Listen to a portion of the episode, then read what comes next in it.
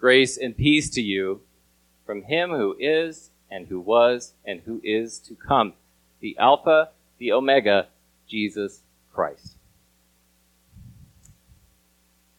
There are few verses of the Bible that cause as much controversy.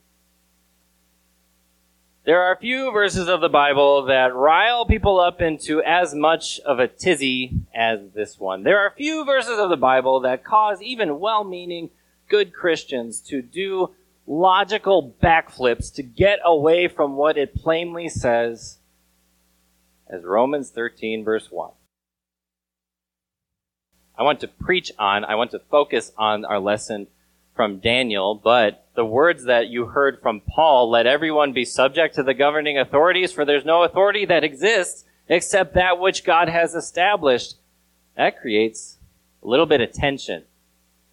All Christians are called to wrestle with how to put that into practice. Now, and I, I want to give you a couple of disclaimers. This is a sermon about government. This is not a sermon about politics. So let's set that aside, shall we? I am not about to tell you, based on the Bible, how you should vote, how you should act in the political sphere. That's for you to determine and apply to yourself on your way out this morning. But my other disclaimer is this.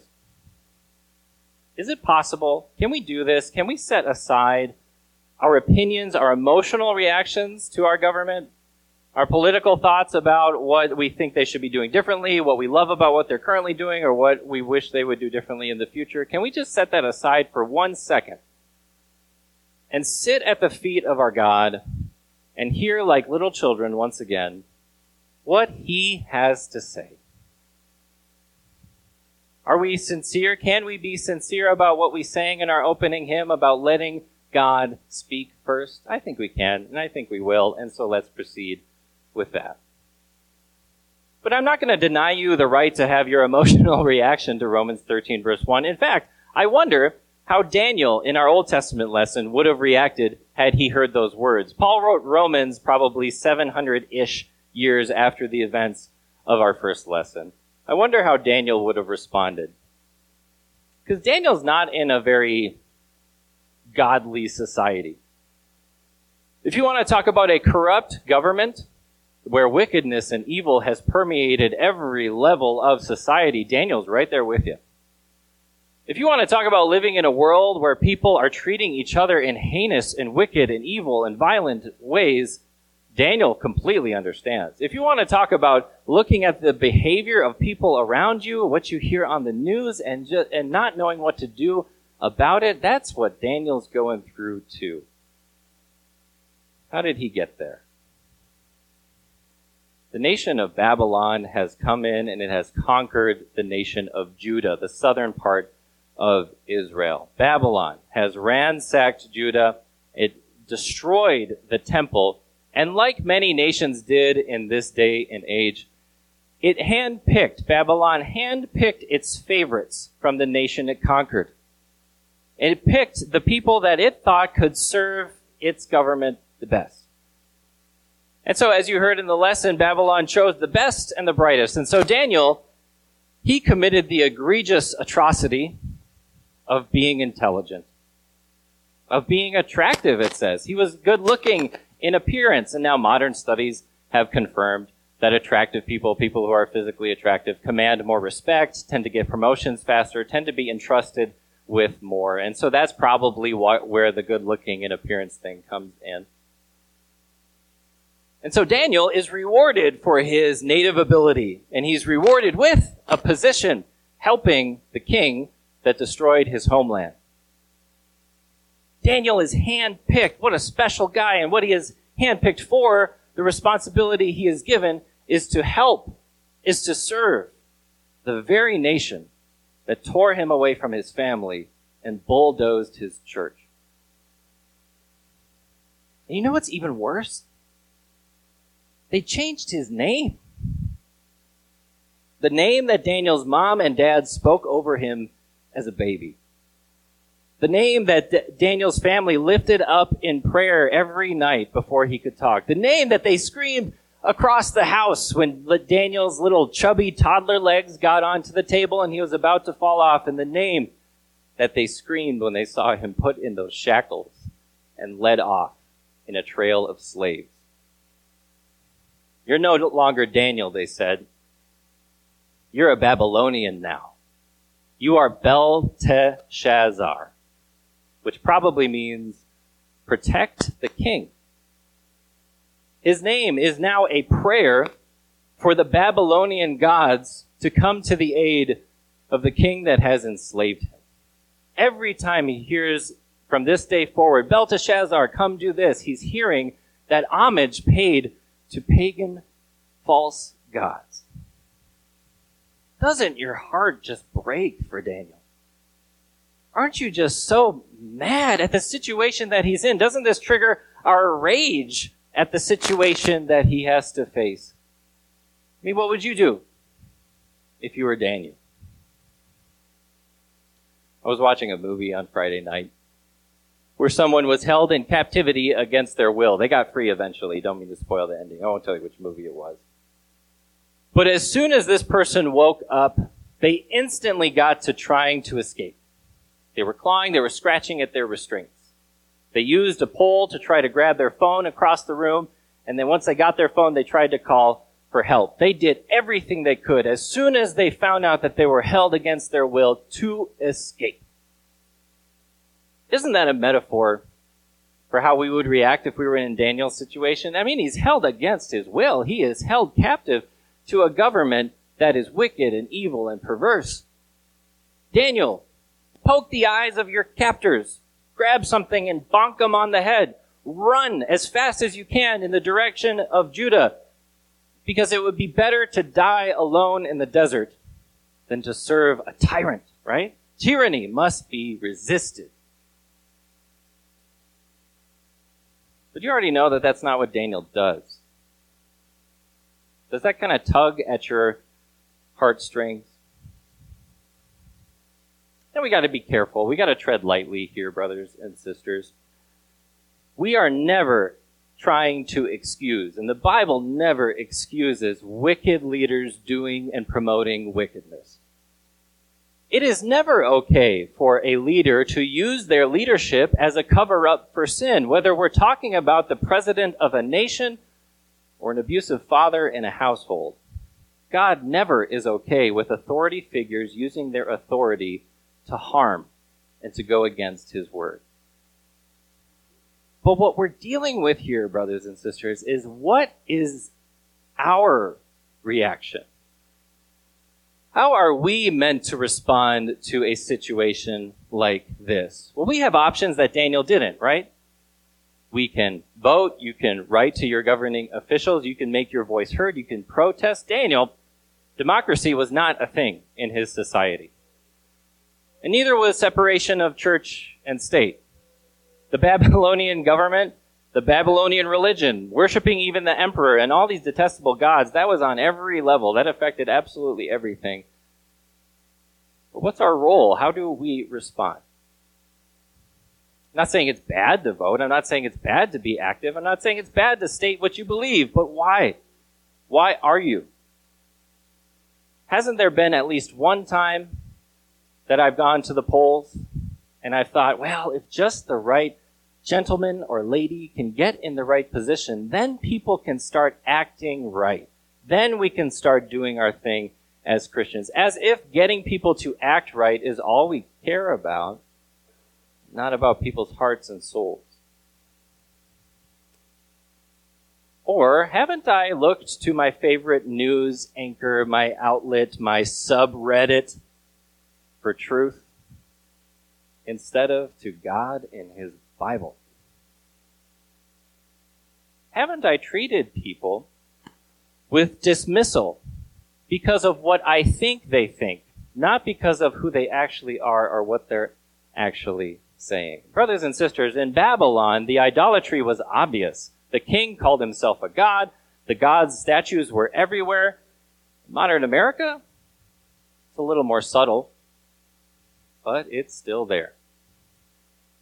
We are not called upon to sacrifice our children in the fire to Marduk or Chemosh, but you are called upon to put your faith, your trust in your security in a color, blue or red, or in an animal, donkey or elephant. You are not called to trust in Chemosh to make the crops grow, but you're called to trust in one person to make all your dreams come true. And they're banking on you to trust in that so they can secure your vote. Brothers and sisters, the idolatry has always been there. This takes on different forms. So, what do we do? Daniel did take his stand. He did stand up for what he believed in. He definitely did. When things got tough, he, he stood up on his two feet and he ordered a salad. The world is burning around him, and Daniel's mind goes to chickpeas and tomatoes. What? Daniel, you had no problem when you were led off as a slave, as an exile into Babylon. You let them change your name. Let them dictate what your identity is. But meat is the issue? Not exactly. It's not meat per se. This is not a proof passage for a vegetarian diet. I'm sorry. This is the issue at stake is what has been done to the meat. The king, he enjoys cuts of beef, legs of lamb every single day. But Daniel knows that that cut of beef, that leg of lamb, has been offered in sacrifice to a false god. Daniel is not willing to partake in a dinner where before the dinner, a prayer for grace has been said, but it's been said to Molech and Chemosh and to the emperor himself, not to the one true God. Daniel will have none of it. And so Daniel's here I stand moment, Daniel's standing up for the truth moment is when he is directly commanded to do something that violates his covenant relationship with God. I'm not going to, he says. What does Daniel understand? That we should understand. What does he say to his guards, to his captives? Daniel then said to the guard with the, whom the chief official had appointed over Daniel, Hananiah, Mishael, and Azariah, Please test your servants for ten days, give us nothing but vegetables to eat and water to drink. Then compare our appearance with that, that of the young men who eat the royal food, and treat your servants in accordance with what you see. So he agreed to this and tested them for ten days. At the end of the ten days, they looked healthier and better and nourished than any of the young men who ate the royal food. So the guard took away their choice food and the wine and they were to drink, gave them vegetables instead. To these four young men, God gave knowledge and understanding of all kinds of literature and learning. And Daniel could understand visions and dreams of all kinds. At the end of them, uh, the end of the time set by the king to bring them into his service, the chief official presented them to Nebuchadnezzar king talked with them, and he found none equal to Daniel, Hananiah, Mishael, and Azariah, so they entered the king's service. Every matter of wisdom and understanding about which the king questioned them, he found them ten times better than all the magicians and enchanters in the whole kingdom. You don't hear his name very much in this lesson. At least not the way you think. But who is present the whole time? God. God was there when Babylon entered Judah and bulldozed the temple. God was present when da- Daniel was led off into exile. God was present even in exile, even with a pagan, wicked, evil nation who, which did inexcusable things. Daniel refused to believe that because these terrible things were going on, God had lost control. Daniel refused to accept the responsibility for himself to personally regain control for God. Daniel saw his faith as something to be lived, not as something to be protected. Daniel saw his God as someone who is in control no matter what. brothers and sisters, there's a lot of news being shared out there that is designed, that is phrased in such a way to get you to panic, to get you to wonder if God is still in control. Well, He always has been. Before the creation of the world, his, his authority was supreme. Even when the human race fell into sin, God remained in control and gave us the promise of a Savior. Even when God sent His own Son into our midst and He took on flesh and a corrupt government put Him to death, God did not lose control. He never does. To quote the famous theologian George Costanza, we live in a society. A society is nothing more complicated than a group. A group united by a common goal or idea or set of criteria. You live in a society. You live in God's society. Not only were you created by Him, but when you rebelled, revolted against him, he struck peace with you by striking his son on a cross.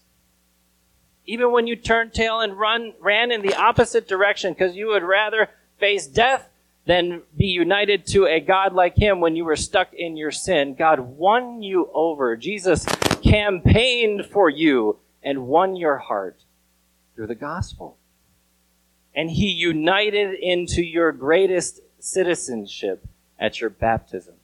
When you were baptized into the name of the Father, Son, and Holy Spirit. Do you think any human ruler can take that away from you, no matter how wicked they are? Absolutely not.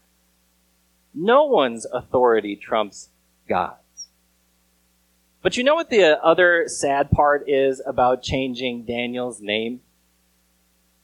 Is what Daniel means. Don E. Ale, my judge is God. There is no higher authority than God's, Daniel was saying, with his name. There is no one whose opinion of me matters more than God's. Daniel, with his name, was saying that. There is no one who can take over God's throne. There is no one whose court is higher than God's. And God is my judge. That's your confession too. Except maybe you say it in a little bit different of way. God is my judge sounds a lot like Jesus is my Lord. That's what marks a citizen of God's society. Does it feel, though, like being a Christian is like belonging to a secret society? Like we're in a club that we have to hide from people? It doesn't have to. If that were the case, this would be the worst place to gather, don't you think? On a big, bright church on a hill where everyone can see. If we're trying to keep this a secret, we're not doing a very good job. That's not what it's about. Daniel was not keeping his faith a secret. He was not a monk. He was not a seclusionist. He was not a quietist or a pacifist or whatever word people are throwing around these days. He was not divorced from the situation he was in, but he was active. He participated in his society, but he participated by making his faith known by his actions and by serving. For Daniel, that looked like ordering a salad. That was his confession. That was his service. I am just guessing. I'm going way out on a limb that your service, your confession will look differently. But it is no different in the essence, in the motivation, in the purpose. So whereas Daniel ordered a salad, maybe you go to the polls and you vote according to what you believe to be right. You vote according to what representative you think will best be, will fit best for our community and for our country. But on your way af- out after voting, you will look with kindness and compassion on those who disagree with you. Maybe you will be active in a community group that champions a cause that God agrees with in His Bible. but you will also champion compassion and love in your conversation with others. It might not look like ordering a salad for you, but while you order your salad at Denny's or wherever, you'll watch what you say. Not because you're afraid that people might hear the truth and get offended, but because you want to speak the truth about your Savior's love for people, not just about how people should act. To God's society, brothers and sisters, those of us who belong to God in the name of, of Father, Son, and Holy Spirit, it's no secret. Do you realize what a breath of fresh air it is? In this world of everything has to be a hot take, to hear a Christian react with patience and understanding and even curiosity. Do you realize how, what a breath of fresh air that is for people when you do that? In a world that's trying to get you, like the Pharisees were trying to get Jesus to come down hard on one side without, without any nuance, without understanding the other side, to hear you react with compassion. To, you, to hear you ask questions in a world that is so quick to judge, to see you members of God's society who are quick to love. You realize what a breath of fresh air that is. When we just live out who we are in God, when we live out our confession about things that matter, but about the God who matters and his love that conquers all. Amen.